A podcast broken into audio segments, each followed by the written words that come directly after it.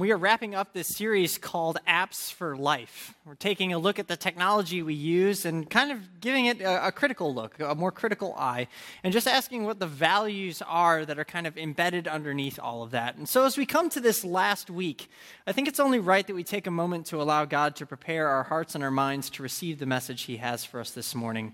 So, would you please bow your heads and pray with me?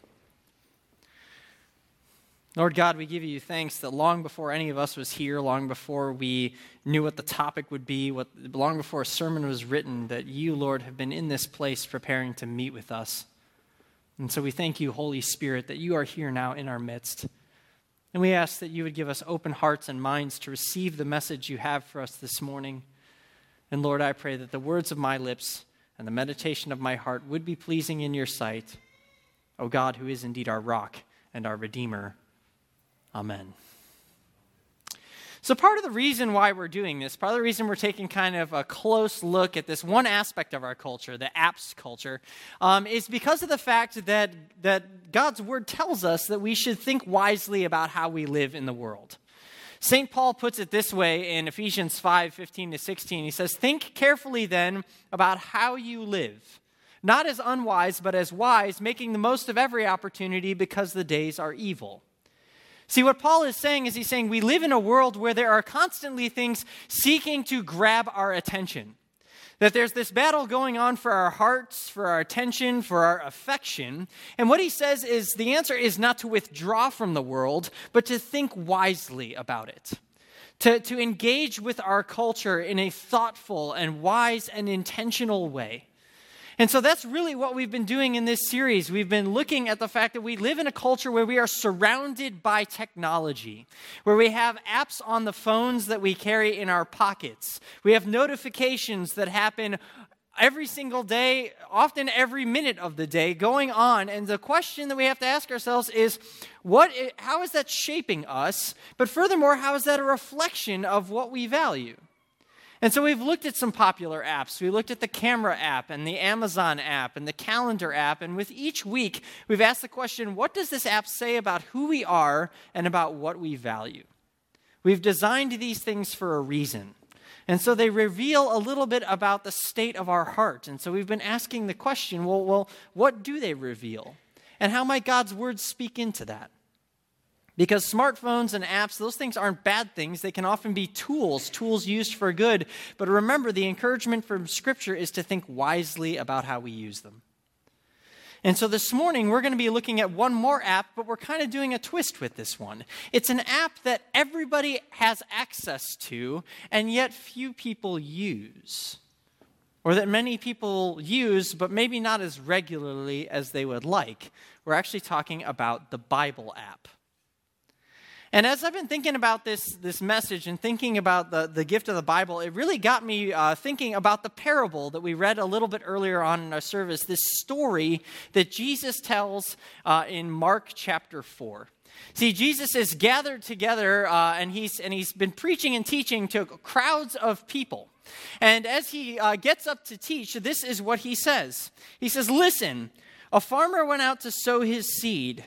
And as he was scattering the seed, some fell along the path, and the birds came and ate it up. And some fell on rocky places where it did not have much soil, and it sprang up quickly because the soil was shallow. But when the sun came up, the plants were scorched, and they withered because they had no root. Other seed fell among thorns, which grew up and choked the plants so that they did not bear grain. Still, other seed fell on good soil, and it came up, grew, and produced a crop, some multiplying 30, some 60, some a hundredfold. Whoever has ears to hear, let them hear.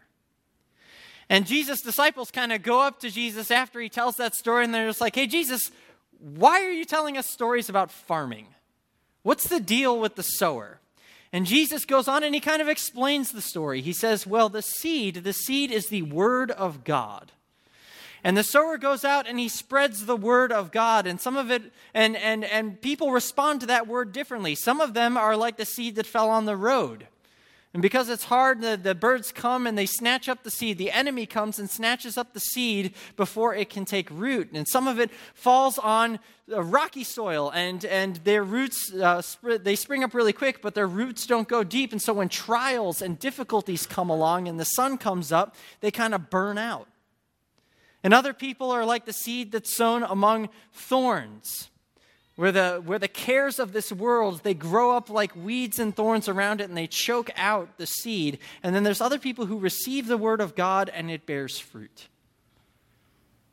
Now down through the centuries preachers have looked at this text and have preached countless sermons on it because there's a lot that could be said about this parable there's a ton of detail that we could go into and talk about. But there's one detail this morning that I really want to focus on, and that is the sower of the seed. Because when you look at the sower of the seed, what it seems like is it seems like he's actually kind of a wasteful sower. Because this image that Jesus gives to us of the sower is of a man who goes out, he's got his bag of seed, and he just starts throwing it everywhere.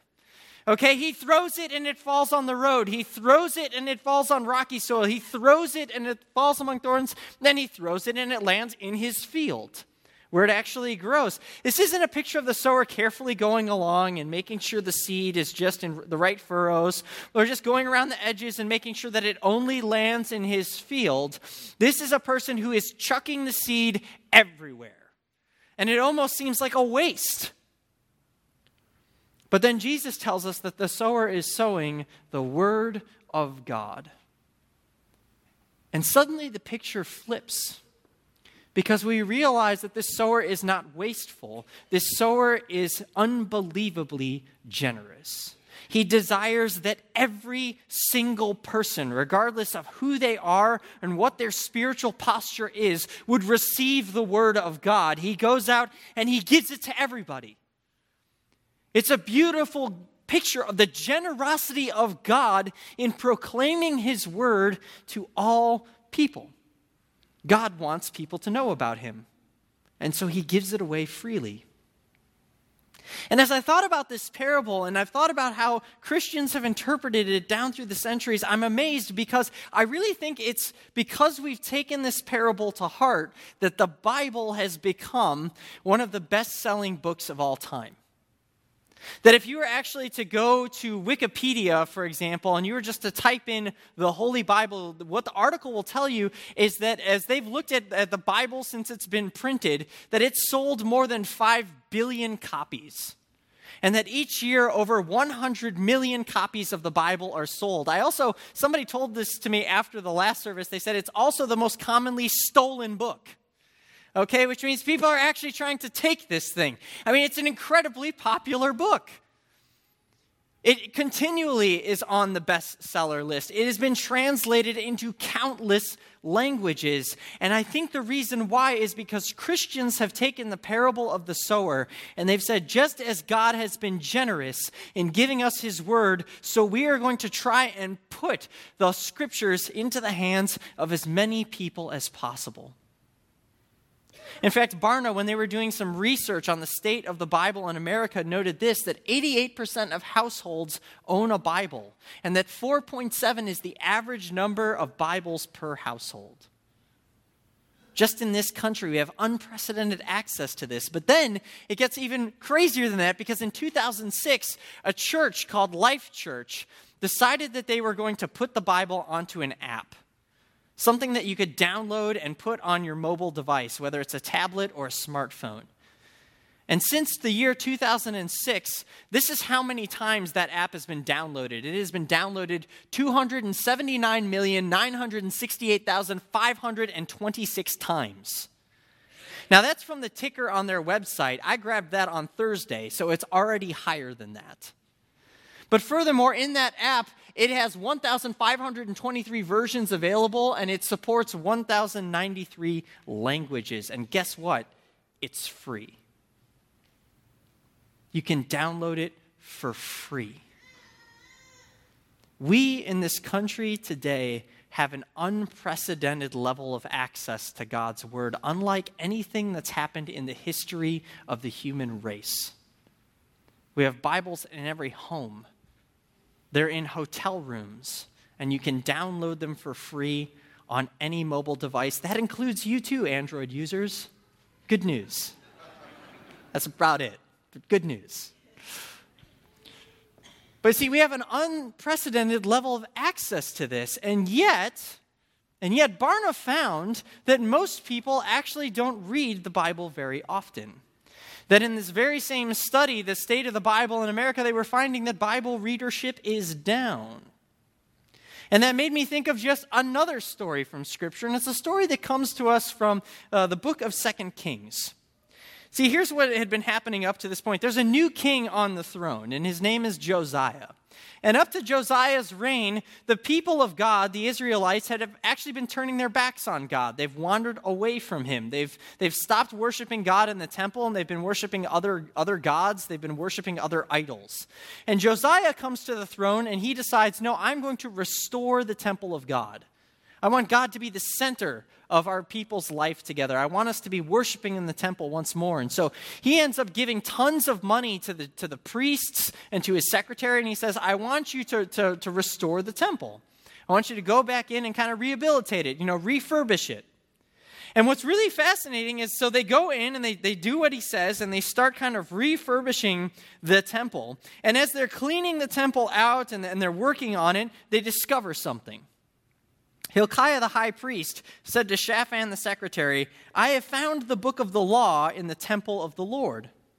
And he gave it to Shaphan, who read it. And then Shaphan the secretary went to the king, and he reported to him, Your officials have paid out the money that was in the temple of the Lord and have entrusted it to the workers and the supervisors at the temple. And then Shaphan the secretary informed the king, Oh, and Hilkiah the priest has given me a book. And Shaphan read it in the presence of the king, and when the king heard the words of the book of the law, he tore his robes.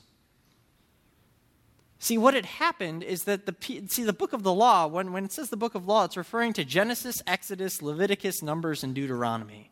It's talking about these words that God gave to his people when he delivered them from slavery in Egypt and brought them into the promised land.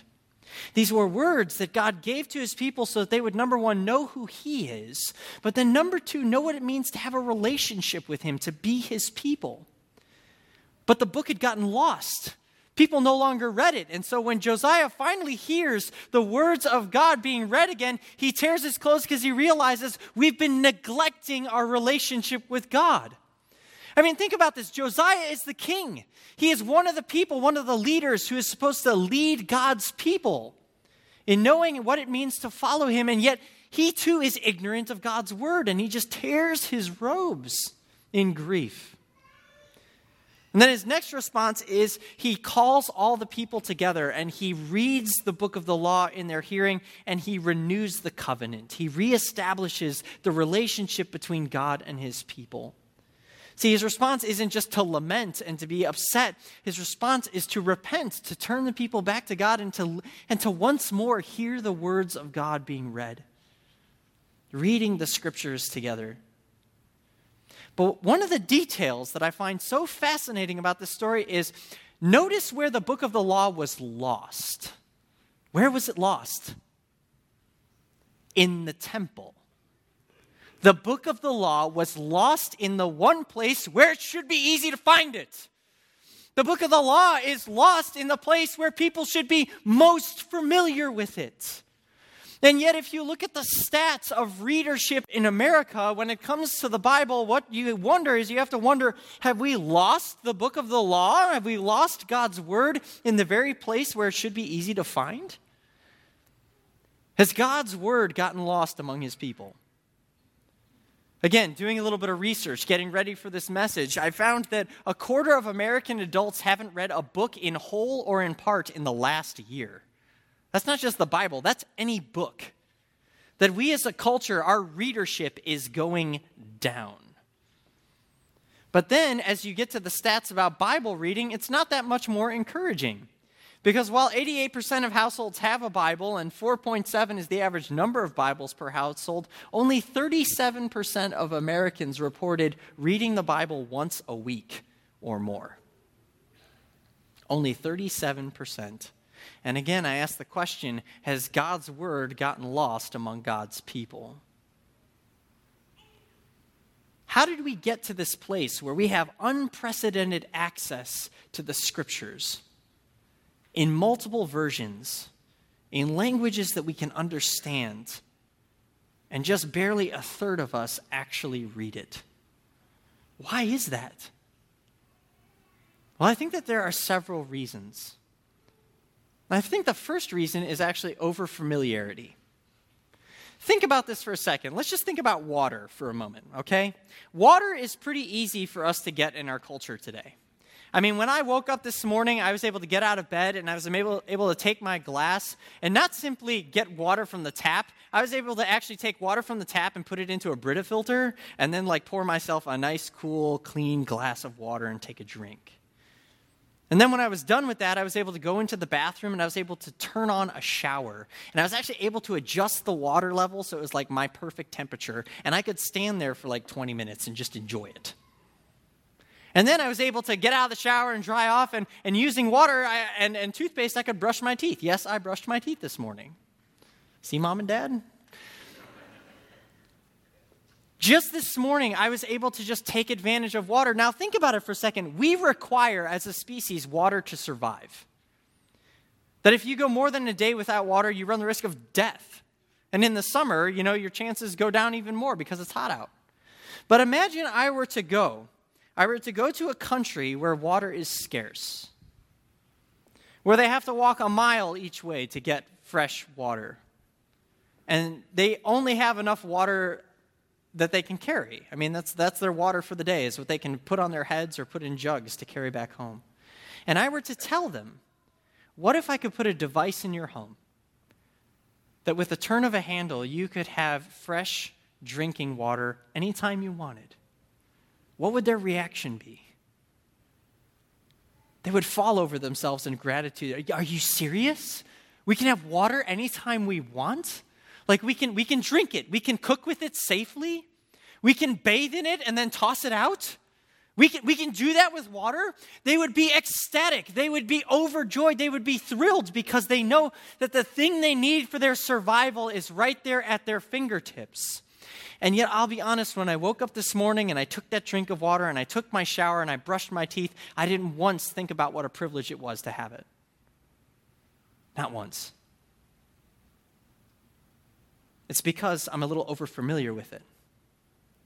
That I've taken this gift for granted. And I think the same is true with Scripture. You type in that phrase, take for granted, into Google, and this is what it says it says, to fail to properly appreciate someone or something, especially as the result of overfamiliarity. I think part of the reason we don't read it is because we're overfamiliar with it. We take it for granted. I can put it off because I can, I can look at it tomorrow. I've got it on my phone. But I think that there are other reasons why we often don't take advantage of this great gift God has given us. Jesus outlines several of them in his parable about the, about the sower and about the word. And he said that there are several responses. There are several reasons why the word just gets choked out in our daily lives. And in fact, if you just go to the statistics for a moment, 62% of Americans surveyed by Barna said that they wished they read the Bible more. And the reasons that they gave for not reading it were the following 58% said that they were too busy, 17% became atheists or agnostics, and 12% said that they had a crisis in their life that damaged their faith. These are some of the reasons why we don't read God's Word. And yet, as I look at that list, does that sound familiar? 58% said that they were too busy. Some were like seeds sown among thorns, and when they he- uh, and hear the word, but the worries of this life, the deceitfulness of wealth, and the desires for other things come in and choke out the word. 17% said that they became atheists or agnostics. Some people are like seeds sown on the path where the word is sown, and as soon as they hear it, the enemy comes and takes away the word that was sown in them so that it can't, it can't grow roots. 12% said they had a crisis in their life that damaged their faith. Some were like seeds sown on rocky places. They hear the word at once and receive it with joy. But when trouble or persecution come, they fall away. There are many reasons why the word doesn't bear, bear doesn't take root in our lives, why it doesn't bear fruit. Sometimes it's over familiarity and neglect. Sometimes it's snatched away. Sometimes it hasn't gone deep enough and burns up when life gets difficult. Sometimes we're just too darn busy with other things. And yet, the heart of God remains the same. The sower goes out and he sows his seed generously. And oftentimes, when people come to me and they say, I'm in a dry point in my life, I just don't feel close to God, the question that I often ask is So, what is your time in God's Word? What does that time look like? Because God is sowing his seed generously. And this is a reminder to us not to condemn us, not to make us feel guilty, but to simply say God's heart is the same. He sows his word generously, He's put it at your fingertips. And his invitation to us, like Josiah, is to turn, to once more hear the words of God being spoken, to read them, to rejoice in them, to let them go deep. That's the invitation. The question is why? Why does God want us to read His Word so much? Is it so that we would know His laws? So we'd have another list of do's and do nots? Does he call us to read his word so that we get our act in gear? Does he call us to read his word so that we're accepted into heaven, so that we're a little bit more spiritual, a little bit more holy than the people around us? No, that's not the reason God calls us to read his word, not at all. The reason God calls us to read his word is because of this. John chapter 1 verse 14 and the word became flesh and dwelt among us and we have seen his glory, glory as of the only Son from the Father, full of grace and truth. God calls us to read his word because in the pages of Scripture, we learn about his ultimate word to us that he was willing to come into the world, to become one of us, to live with us, to serve us, to die for us, and rise again so that we might have eternal life. You see, the way we look at Scripture is not as a rule book, nor as a guide for life. We look at Scripture as a collection of letters, letters of love from God who sows his word generously, so that we might know that we are precious in his sight that the pages of Scripture from beginning to end are a story about the God who desires to dwell with his people.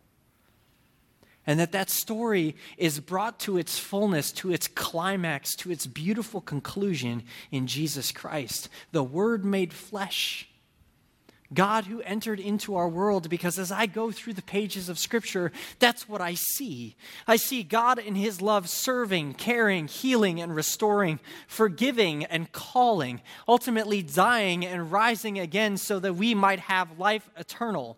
Jesus told His disciples that all of the Scriptures point to me, because on every single page, in every letter, there is Christ showing us the love of God who pursues us and who desires that we would live life and live it abundantly with Him now and into eternity. That's the reason we read Scripture. And as we learn about the love of God and as we understand who we are in His sight, it does bear fruit. We sang that beautiful psalm, Psalm 1, at the very beginning of our, uh, of our readings this, this morning. And one of the things that, that that psalm tells us is says, Blessed is the man who, who delights in the law of the Lord, who meditates on it day and night. He is like a tree planted by streams of living water, whose leaf does not wither, and who bears its fruit in season. Saying that when I understand that I'm loved by God, then when I allow that word to go deep, when I spend time in it, what I hear is I hear those words of grace to me over and over again, and it causes my roots to go deep. It helps me to bear dry seasons. It helps me to produce fruit at the proper time. And it doesn't cost you or I anything. In fact, Barna noted that of the adults who, whose Bible readership went up in the past year, a quarter of them said it was because I put the Bible on my phone. But the point is, whether you read it on your phone or you read it on your computer or you read it in physical hard copy, the point is simply this God has given that to you as a gift. His word is a gift that you may have life and have it abundantly, that, you, that, your, leaves, that your leaves might not wither, and that you would bear fruit in season. Because when I realize in that word that God is a God of love, a God of forgiveness, a God of new beginnings, a God of eternal life, it does change how I live. It helps me reevaluate my priorities in life. That when I have a relationship with Jesus, his outward focus becomes my outward focus. It allows me to turn away from myself and turn toward others. That when I know that everything that I have in God is, is enough, the generosity of Christ becomes my generosity. And likewise, when I know I have life eternal and that God redeemed me for a purpose, it teaches me to number my days and to use my time wisely and well. But all of that is simply the fruit of that relationship with God, the God who sows his word generously that we might know him and know that we are loved by him. And so, my encouragement this week is don't be discouraged. If you've fallen off the wagon of Bible reading, God sows His word generously. Download it, pick it up, read. Because I promise you that in those words, you will hear what we spoke about just earlier that in Christ, He is the one who has the words of eternal life. And I pray that as we grow deep in our relationship with Him, others who are hungry might receive the fruit and the overflow. That as they see God at work in our lives, they too might wonder, how can I find Him? And we can say, you have access to Him right here. And that we too might point them to God's Word. We give thanks to Jesus Christ, who is indeed the Word who became flesh and dwelled among us. Let's pray. Lord God, we thank you that you are a generous God, that you give your words to us not so that we would be confused, not so that we would be burdened. You give your words to us because in them you reveal your heart, your love for us. And so, Lord, I pray that you would help us to get back in that word. That, Lord, you would help that word to grow deep in our hearts, that it would bear much fruit that not only we would experience a renewed relationship with you, but that others in our lives would know that relationship through us. So, Lord, thank you for the gift of your word. May it indeed bear fruit. It's in the name of Jesus Christ, the Word made flesh, that we say, Amen. Thank you for spending some time in God's Word with us during this message. It was recorded live in worship at Trinity Church in Lisle, Illinois where God is leading us on our mission to look, live, and love more like Jesus. Would you like to know more about a relationship with Christ? Or more about Trinity, who we are, what we believe, and where and when you might join us in worship or a growth group? Please visit our website at tlc4u.org. That's the letters T, L, C, the number 4, and the letter U.org. May God bless you and yours abundantly through Jesus Christ. Thanks again for listening.